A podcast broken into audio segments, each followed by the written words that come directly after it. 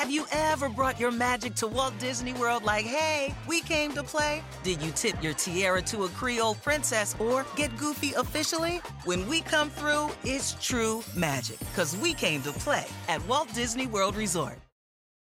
This episode is brought to you by AARP.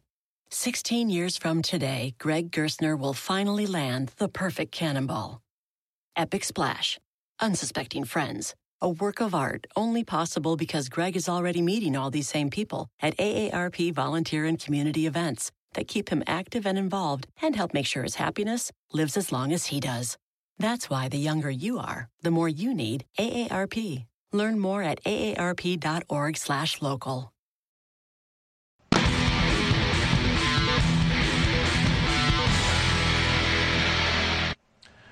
It is Jordan Spieth and it is Rory McIlroy. A little bit of desert golf this week out at the Abu Dhabi HSBC Golf Championship. We're going to get two out of the top three players in the world going toe to toe on the European Tour. Welcome in to a Tuesday edition of Monday Scramble. We're a day late, but we'll make up for it. I'm Will Gray, joined by Nick Menta. Nick, I don't know about you, but I spent my off day working. Hope yours uh, was a little better. How about you?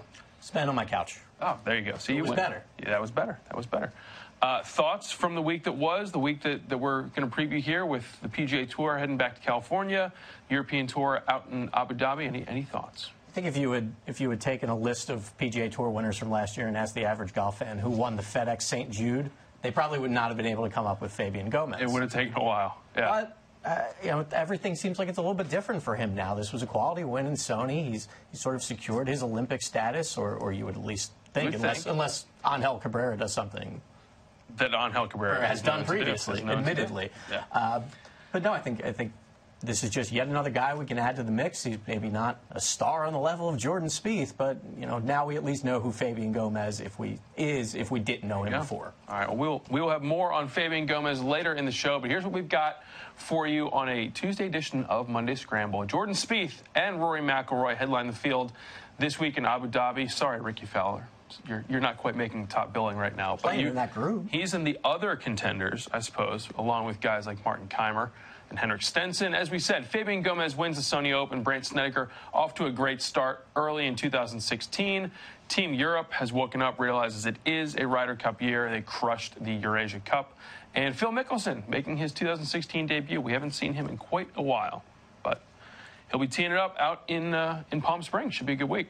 Big year for Phil. Big year for Phil. A lot Phil. of pressure for Phil. We will get into that. We will get into that, but first we have to start with a preview of the action in Abu Dhabi per the, monitor, graphic behind per the us? graphic behind us for the for the visual listeners. There is a picture here, but you've got Jordan at world number one, fresh off the eight-shot win at the Hyundai Tournament Champions. You've got Rory making his his year debut, but really coming off the year that is it didn't quite come out to what he thought it would with that poorly timed ankle injury. First it was a lost year, and then it was an A, just not an A plus. It Yeah, I was mean, an it kind interesting of it was, it was three stages. Really good spring, terrible timing with the, the soccer game, and then he closes out winning the race to Dubai. So it can't be a bad year, but I think the expectations are really raised for him this year, both in terms of how he thinks his game is going to play out and the attempt to chase both Jordan and Jason Day. and they're they're sort of very aware of this. You'll see athletes or golfers sometimes occasionally be like, "I'm not worried about anybody else. I just focus on myself." But but Jordan and Rory do seem to to relish the opportunity to go head to head. Jordan was was joking about this week. Oh, had I known Rory was playing, I wouldn't have done it. You know, I wouldn't have gone to Abu Dhabi. So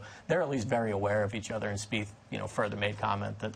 You know, he expects Rory to have a resurgent 2016, and he hopes to stand in the way of that. So these are two guys who are, are very aware of a budding rivalry and are, are sort of looking forward to, to going down that path. always adds to the proverbial narrative when the, both participants embrace it. And it's not like, as you said, Jordan and Rory, and even Jason Day to an extent, they're not shying away from this. They say, listen, I want to go toe to toe with these other guys. I want my best to show up when the other players are playing their best, and we'll see who comes out on top. Now, as we said, Jordan won by eight shots a couple weeks ago in Hawaii.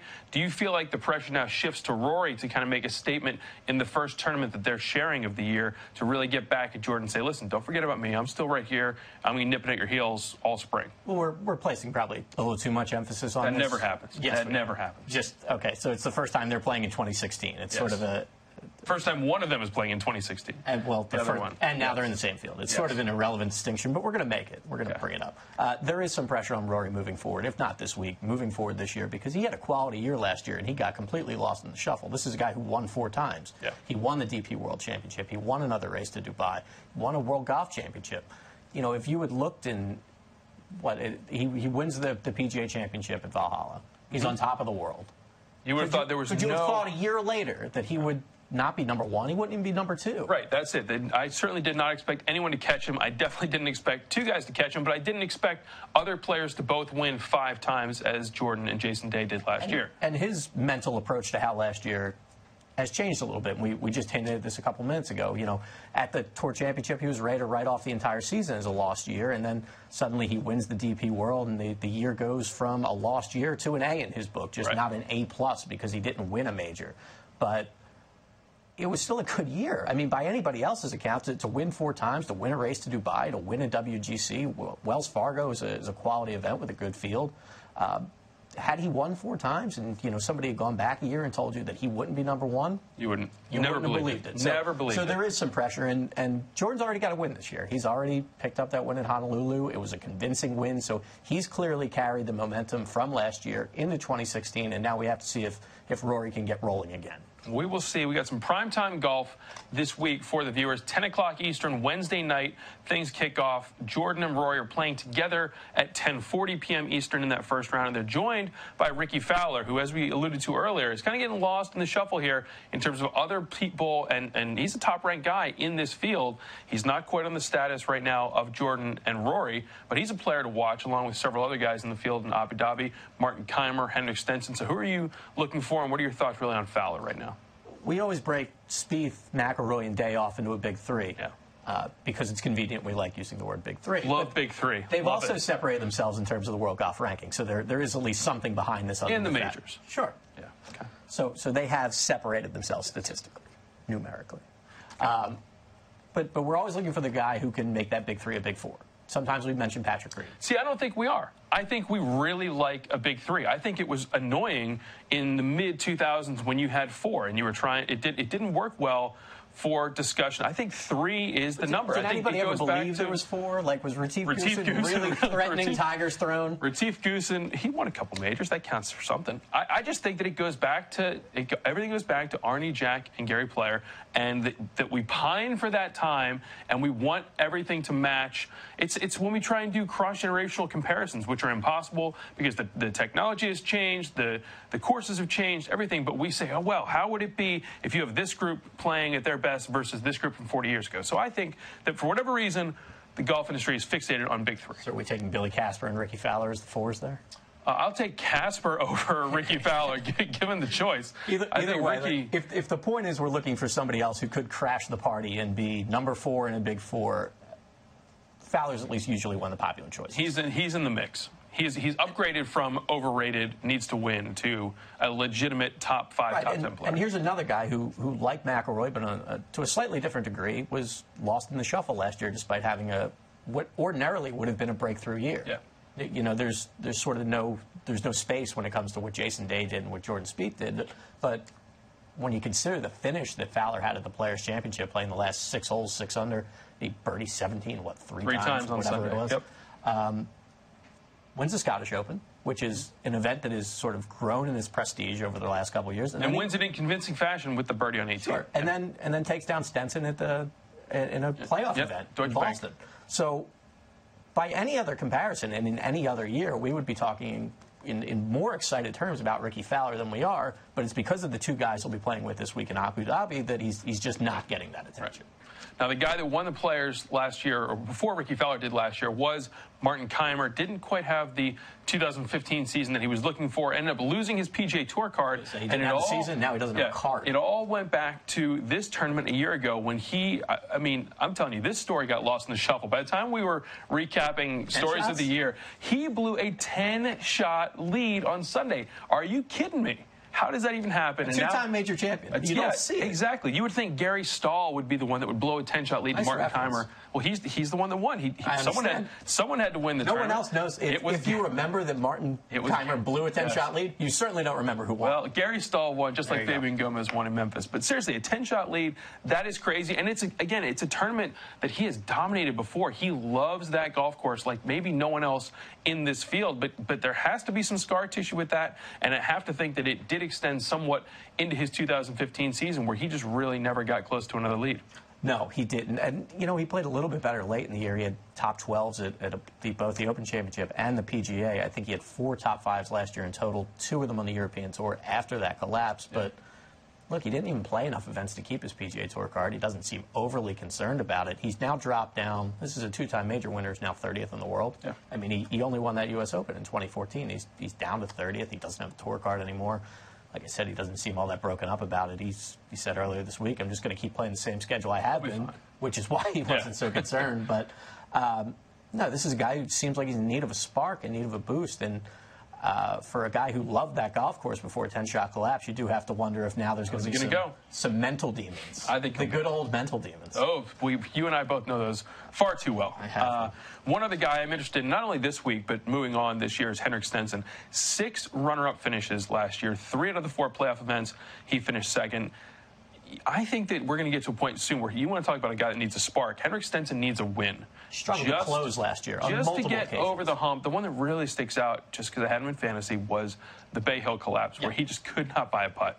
But he clearly is playing at a high level. He's up in that in the top five in the world ranking, along with guys like Fowler and Bubba Watson. But but you really feel like one trophy is going to go a long way for him. There's a lot, a long list of guys that fit that billing. But I really think after a year, that was a great year. That could, or it was a good year that could have been a great year if he converts a couple of those. Now he has, he's got a chance. But uh, as we said earlier, 10 o'clock Wednesday night, primetime golf. All week long out in Abu Dhabi. Stenson at 10:30, and then the, the big three slash four at 10:40. Big two, two out of the three. Get your meatloaf reference in there if you want. Two out of three ain't bad, right? Nice. See? About that? All right, let's go back a couple days now, or a day and a half, because we're spanning the globe and spanning time zones. We're going early with the European Tour Golf. We went late with the PGA Tour Golf last week at the Sony Open, where Fabian Gomez came out of nowhere to not only contend at the Sony Open in Hawaii, but ultimately he beats Brandt Snedeker on the second hole of a sudden death playoff. As you alluded to in the Open, this is now his second PGA Tour victory. The guy's 37 years old. He's been a pro since 2001, and now all of a sudden he has found the fire that he needed to get get those chances, and now he's converted not once but twice in the PGA Tour. It was a loaded leaderboard on Sunday, and he came from four shots back. He shoots eight under 62 in the final round. Seven birdies in a row. Yeah. that'll do. That'll get you in contention real quick. That'll help. Yeah. Um, Birdie's the last hole. When, when it didn't look like he was going to, he had hit a poor wedge into the 72nd green. He's sitting there from 22 feet off the apron, and suddenly the guy jars it. And, and Snedeker has to make a four of his own on the last hole just to force that playoff. Um, it was a quality win. I, I, I thought he did exactly what he needed to in the playoff, despite the fact that we'll, we'll get into Snedeker in a bit. I, I didn't love his club selection. I don't think Snedeker loved his club selection on 18 after the fact. Well, let's just do that now. Um, Go he, for it. he hits driver three times on Yes. 18 on Sunday. And, you know, in regulation on the 72nd hole, it did not burn him. He drives it in the right rough, gets up towards the green, gets up and down, makes birdie. Fine. Lines up on the right side of the tee box again, pulls driver, blasts it in the exact same spot, only this time he clips a tree, comes short of the green, does not get up and down, and it's only by virtue of the fact that Gomez didn't make birdie that this went to a second playoff hole. Probably should have been over there. And uh, third time's not the charm. Yeah. There's the double cross right into the bunker, makes five. If you take less club on that hole, Gomez finally finally won. I think he hit three of it. hybrid. Yeah, hit hybrid. If you just take less club, Brandt Snedeker probably has his eighth PGA Tour victory. Yeah. Didn't learn. He can blame the putter all he wants. It was the club selection. Uh, warning, this is about to go off the rails into golf nerd territory. Yes. But this reminded me of a couple years back, there was a playoff at the Travelers Championship between Ken Duke and Chris Stroud. And they You were kidding, were you? No, I'm, I'm dead Okay. serious. So they were playing the 18th hole at TPC River Highlands, which is a little rinky dink par four with a tough green. And they kept I don't- blasting. I don't, think the River Highlands people would appreciate It's you all right. it It's rinky-dink. well, all right. Sorry, River Highlands people, but it they kept blasting drivers, both of them, into into this gap where they've got these 60, 65 yard in between wedges that no one can get On it. an uneven line. Yes, and no one can get it within like 20 feet. And they keep playing this hole over and over. No one's making birdie on a 360 yard hole. And it's like, when are you guys going to wake up and someone just hit a three iron and give yourself a full wedge? Jimmy and eventually, woke up. Yeah, Ken Duke woke up at that one. Fabian Gomez woke up. Gomez, stay woke. And uh, he's got the trophy now. Regardless of my thoughts on his club selection, it is nice to see Brandt Snedeker playing good golf again. Yes, yes. Um, a T3 in uh, in Maui, and now a playoff loss here. to mention the big Franklin Templeton victory. Franklin Templeton. Let's talk about how that was a springboard for his season. We're waiting Maybe on it Jason was Dufner. though. I mean, you know, it's could've look, it's a, it's a December event and it doesn't get a lot of attention. But if you can show up and play some competitive golf and hit the ball well, maybe Yeah. you can take some momentum.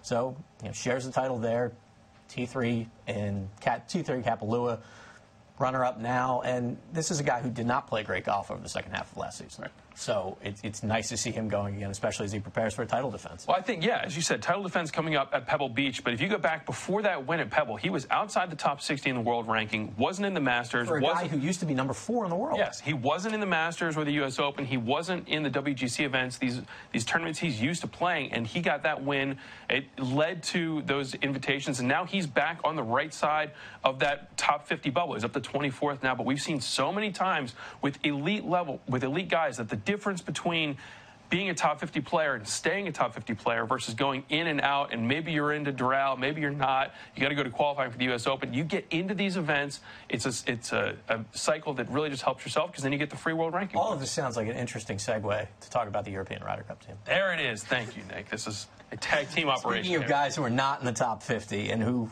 therefore, are currently, well, it's, it's, it's not a, direct correlation, but by virtue of their recent play, they are not currently qualified for this year's European Ryder Cup team. It's early. We've got some time. We've got a lot of time. But the Europeans, as we said, they do realize it's a Ryder Cup year. They stomped the Asians in the Eurasia Cup. Uh, I love whoever came up with the branding and name of the Eurasia Cup. But that's okay. It works. It's A little on the nose. It works. Uh, 18 and a half to five and a half. That is, that is a beatdown right there. It's called Uh, decisive.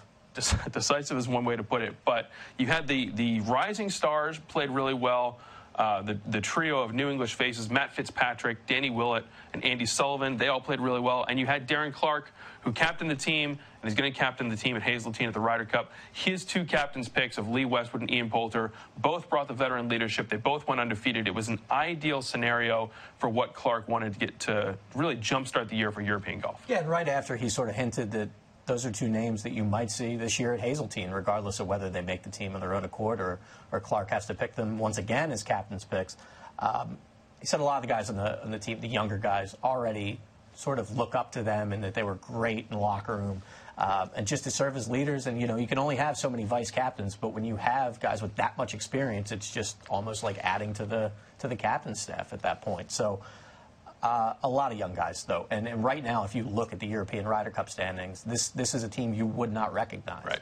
Um, we've got, what, eight months left of qualifying? So we got some time. There, it, it this is going out. to change, but. You know, if you look at this team right now, and we can just read off who's on there, you're going to recognize McIlroy, Stenson, Rose, and Dubuisson. But otherwise, Matthew Fitzpatrick, Andy Sullivan, Kristoffer Broberg, Chris Wood, Danny Willett, that is not Yeah. that's not what you think of when you think of the Ryder Cup. You think of guys like Poulter, Westwood, Garcia, Donald, McDowell. None of them are on here. Jamie Donaldson, who played, you know, in 2014, still not on here. Fought the chainsaw and lost. The last two WGC winners. So yeah, we'll, we'll get to, we'll get to the chainsaw. Yeah. Uh, I don't know why anybody keeps any professional golfer keeps using It's all right. chainsaw, but you know the last two WGC uh, GC winners, Shane Lowry, Russell Knox, Yep. also guys who are not on this team if if qualifying ended today. So it's it's certainly a if the transition won't come for the Europeans in 2016, where this team looks markedly different, it will come just two years later. Yeah, I mean, I think that we're going to, as you said, it's going to be like a four year process.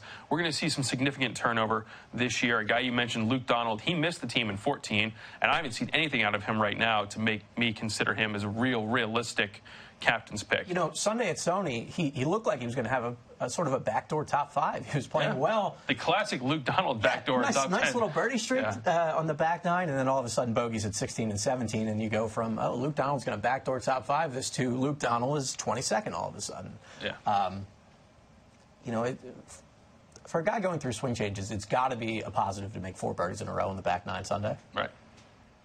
But then But you follow it up with two bogeys, and it's you Yep. just have to wonder at some point: is it technical or is it mental with Luke Donald? I would agree. I would agree. But uh, we will see. All right. Well, let's shift focus now to what we've got looking ahead to this week. As we said, we have the Abu Dhabi HSBC Golf Championship. Try saying that five times fast. Starts Wednesday night, Want me to 10 o'clock. Don't times? say it. I just said it once. That's All right. enough. Wednesday, 10 o'clock Eastern on Golf Channel.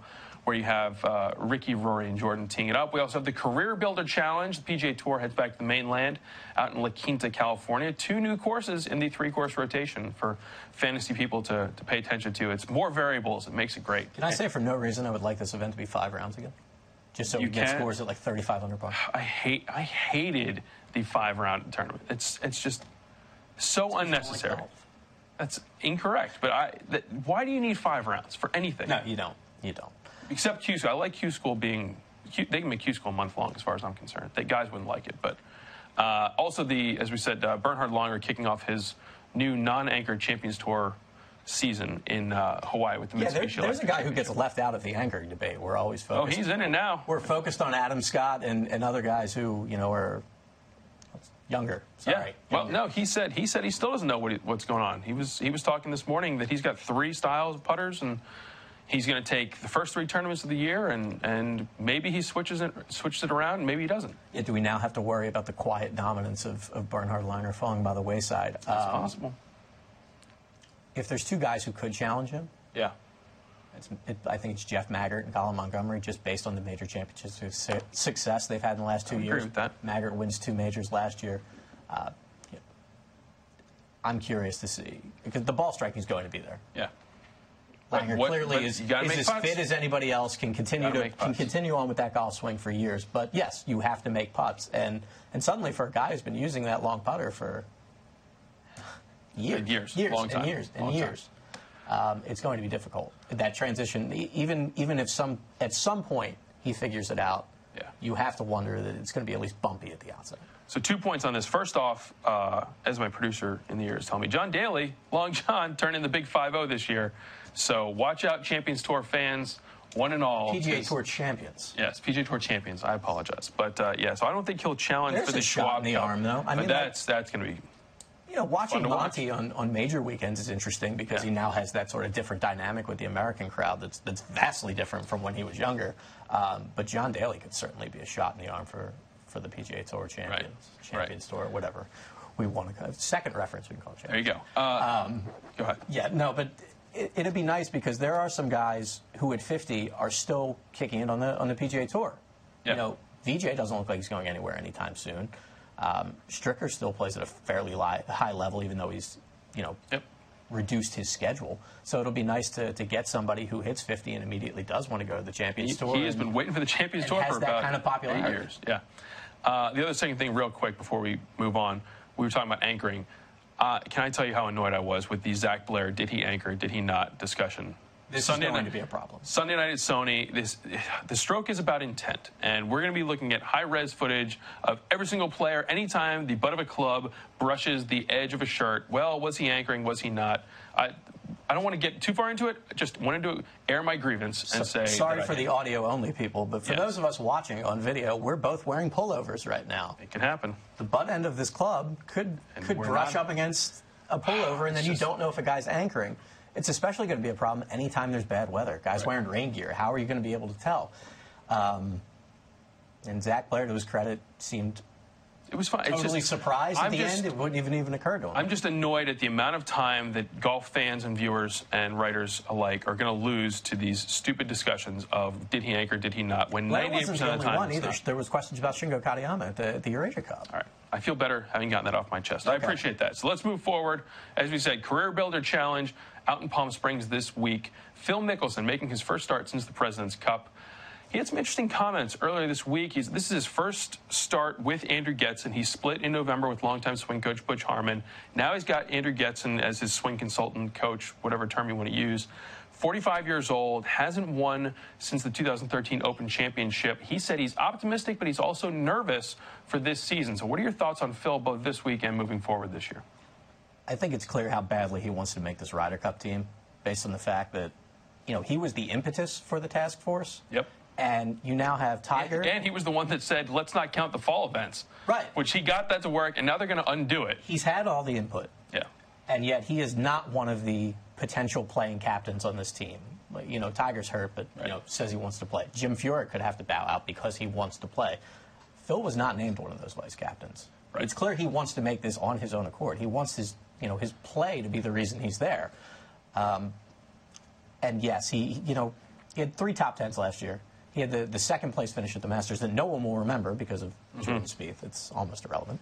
Um, but this is a guy who, like you said, has not won since that British Open. And then right after that, he had that prolonged streak where he didn't even have a top 10 until his performance at the PGA in 2014. It stands to reason that, you know, not all these guys can continue to pe- compete at this level. He's 45 years old. At some point, he is going to fall off. And so if he makes this Ryder Cup team, it's very likely that this is his last Ryder Cup team. We know how much he loves these team events. This is important to him. Um, and the interesting thing about Phil Mickelson as he's gotten older is that you can tell when he's motivated and invested and when he's not. Yep. And typically those weeks only pop up for majors now. We'll, we'll always be able to talk about the U.S. Open for as long as he's going to play it. That, that's the one that's gotten away. Six six runner-up Six times. the Open. Um, this is this is clearly a guy who's going to be motivated based on how much he loves these events, and so maybe on a week-to-week basis, we're going to see a more invested Phil Mickelson than we've seen in the last two to three years because he knows exactly what he's shooting for. It's not just a U.S. Open, it's not just another major. It's it's sort of a, a loftier goal where he needs consistent play.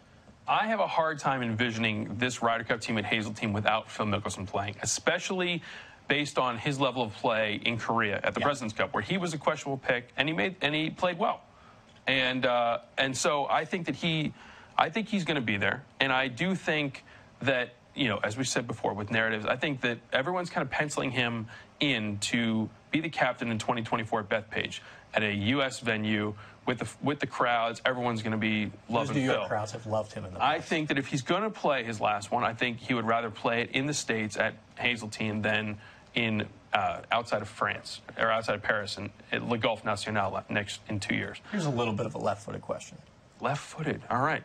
Who's got more, who's got more pressure on them this year? Okay. and, and we can sort of pick apart what the reasons may be. Phil Mickelson, Yep. Rory McIlroy. Oh, I think Phil, for sure. I think Phil has more pressure than a, a lot of guys this year. And f- so for me, my thought is, as we said, he hasn't won since since Muirfield. And when he left the 72nd green at that event, the discussion was here. Here it is. Phil got the one that no one ever thought he would win. Will he win the career Grand Slam? How many more majors will he win? He was 42 at the time. It was a totally different trajectory of the discussion versus now, where he still hasn't won an event. If he goes through this year uh, without winning a single tournament, the question will stand do we think Phil Mickelson will ever win again on the PGA Tour, which is certainly far cry from any discussion we expected to have three years ago when, when he hoisted the claret jug. Rory's problems would be a little more abstract if somehow Jordan Spieth, you know, put put a, a gap between himself, Yeah, but, you're right. I mean, Phil but needs to play running out of consistently. time. Yes, Phil Yes. needs to play consistently, and he is starting to experience a decline in his results. And at at his age, at his stage in the career, that it's not impossible to turn around, but it is more difficult. We've got a lot of time to talk about this, seeing as how the, the Ryder Cup is not until, what, October? October, In Minnesota? October, Minnesota. It's, that's golf weather. if I'll, I've ever I'll just say it now in January. Based on what he did in Korea, holding out from two different Mm-hmm. bunkers, one of which was a fairway bunker, especially after he had that ridiculous one ball Yes. snafu. Um, this is a guy who has the raw talent to bring it whenever he is invested to do so. Um, it's not going to be every week, but Yeah. but I do think that he could he could get excited for one more run at, at Oh, I agree. Cup, especially given his personal history at that event and, and certainly the, the U.S. recent team history. Yes. Yes, there will be plenty of new blood, I think, but as you said, we got we got tons of time to talk about. All right, let's shift gears now. We're going to go into the shag bag, Nick. I hope you're ready for it. Uh, we discussed this earlier, but Jamie Donaldson disabled list with a chainsaw. I'm using the Al Michaels terminology. He's out with a shoulder. He's out with a, he's out with a finger, or Yeah, he's out with a chainsaw. He's out with a chainsaw. He, Okay. he said on Twitter he got in a fight with a chainsaw and he lost. Uh, I then added, I have yet to see someone win a fight with a chainsaw. So the chainsaw remains undefeated as far as I'm concerned, but he definitely uh, took took a hard hit to the, the finger, got a lot of stitches, didn't look very pretty Luckily, if, if we can use a luckily in this instance, it wasn't as bad as what Greg Norman did. That's true. Greg Norman had a much worse chainsaw Um, But, incident. you know, uh, professional golfer or not, to everyone listening at home, exercise exercise care with your heavy machinery. Yes, get a, get a Um, chainsaw supervisor before. and you- maybe if you're making millions of dollars playing golf and your career depends upon your ability to. just make a a- fist. Yeah, just Yeah. grip a club. Get someone else. So do your chainsaw Uh, work. speaking of, of off the course activities Yes. and, and heavy machinery in the home, Look at you with the uh, I know. today. Jordan Spieth picks up uh, another another. Was this, this isn't really an award or a trophy. It's just some real estate. Uh, some pretty plot of land. expensive real estate. Uh, reportedly pays 7.1 million dollars for for Hunter Mahan's former Dallas mansion, It's Dallas looking- area mansion. It's looking swank. We're looking at the pictures here for Indoor those listening to the podcast. He's got the simulator, the ping pong table. I really like. the indoor basketball court. It's only half court brick, though, so brick around the, the basketball court. It looks really outside, nice. and then and then the massive garage, the the Yes. underground garage with the beautiful mural of I- Augusta National. it's it's really it almost seems like it was built for it. a bargain at any price. I would say. So seven point one when you're Originally on the market for more than 7.1, according to uh, certain certain Dallas-based real estate. brokers. Yes. Well, when he's uh, when he's making fifty three million dollars a year, as he was purported to make last year, you can I, make a good. I could do okay on like half of that. I think. I, I can make it work. Uh, all right, so we're going to talk facial hair because why not? Uh, it's, so Boo Weekley and Graham DeLaet both letting it go a little bit over the, the holiday season. Yes. Both showed up at Sony uh, with a little extra on the chin. So who do you think shaves first, Boo or Canada's finest? Did a little research here. Wow. Yeah. Okay, digging deep. What do you got? Went back through some old uh, some photo files. Last time I could find evidence that Graham DeLaet had shaved was at the uh, Canadian Open last Okay. July. Yep. Which you will remember he had to withdraw from, presumably because he didn't have. Didn't have the beard. Right. Yes. So uh, that was the last time I could at least find evidence Okay. that one of them had shaved. Yeah, I think. Who at least always seems to have the beard. To, it depends on if you're calling it a, a full clean shave or a trim. Like like Graham needs it needs to trim it up a little bit. It's getting a little little out of bounds. Boo, I think, just wants to let it go because Boo doesn't care, and Boo is very clear about his priorities, and they include fishing and golf, and, and uh, a future spot on Duck Dynasty. yeah, and the rest of it, you know, you can have it. But I think that Graham is more is more likely to incorporate the full but uh, trimmed up beard moving forward. He'll go in cycles. He Yeah. will. He'll shave it off and grow it back out. And Uh, this is this is about as much as I want to talk about other men's facial hair, by the way. guy coming up on his 34th birthday, by Yes. the way, Graham DeLaet. Turns 34 Friday.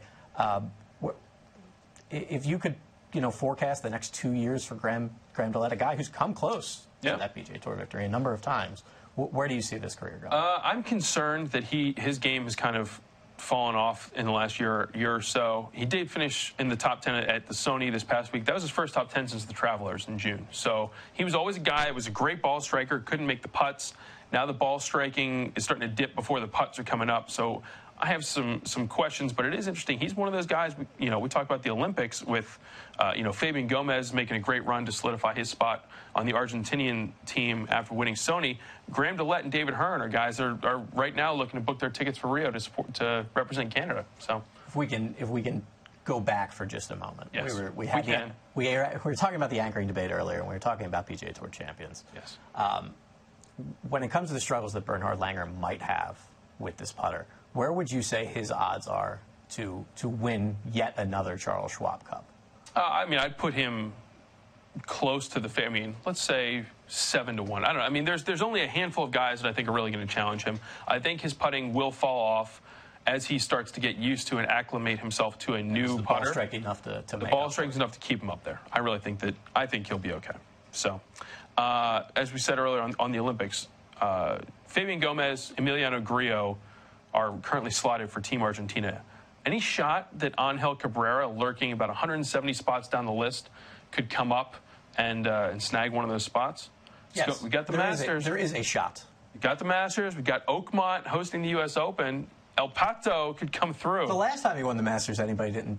Was there anybody who really thought like we're hearing from Angel no, Cabrera no one, again? no, and no one thought that he was going to win the U.S. Open when he did either. And considering his age, he can still he can still push it out there. And at Augusta National, that, that kind of distance can can make all the difference. I mean, Yep. we can see that there. That's kind of the beauty of Augusta. There are so many different ways to get it done. Jordan Spieth doesn't hit the ball a ton, wins. Zach Johnson, great wedge play, wins. Trevor Immelman, not a, a known bomber, wins. Um, and then you have Bubba Watson and, and other guys who are going to move it out there. But um, I do think there is an outside shot. Yeah. All right. That's all I'm Is it likely? No. but I, I would not write off Angel Cabrera based solely on the fact that we've seen it before. Yes. Uh, all right, let's shift focus here to football real quick. AFC, NFC title games. What are your thoughts? We got New England at Denver, Arizona at Carolina. Give me winners. I'm pained watching Peyton Manning at this point. So New England, I don't I don't have any faith that Mr. Omaha can throw it past five yards. So I, am right there with you. I- and I, I am a little bit actually disappointed that we're going to get all this talk about Brady versus Manning, Brady versus Manning. Who's the best all time? This is right now not a fair discussion because Peyton Manning is not even a shell of himself, and Tom Brady is still performing at a very high level. If he's not still in this, you know, if he's not still in his prime, he's in a very high post prime. Um, so let's go with New England. On the other side, uh, this is this is a field goal game going to the home team, which you know on a on a neutral site means this is straight One up. flip.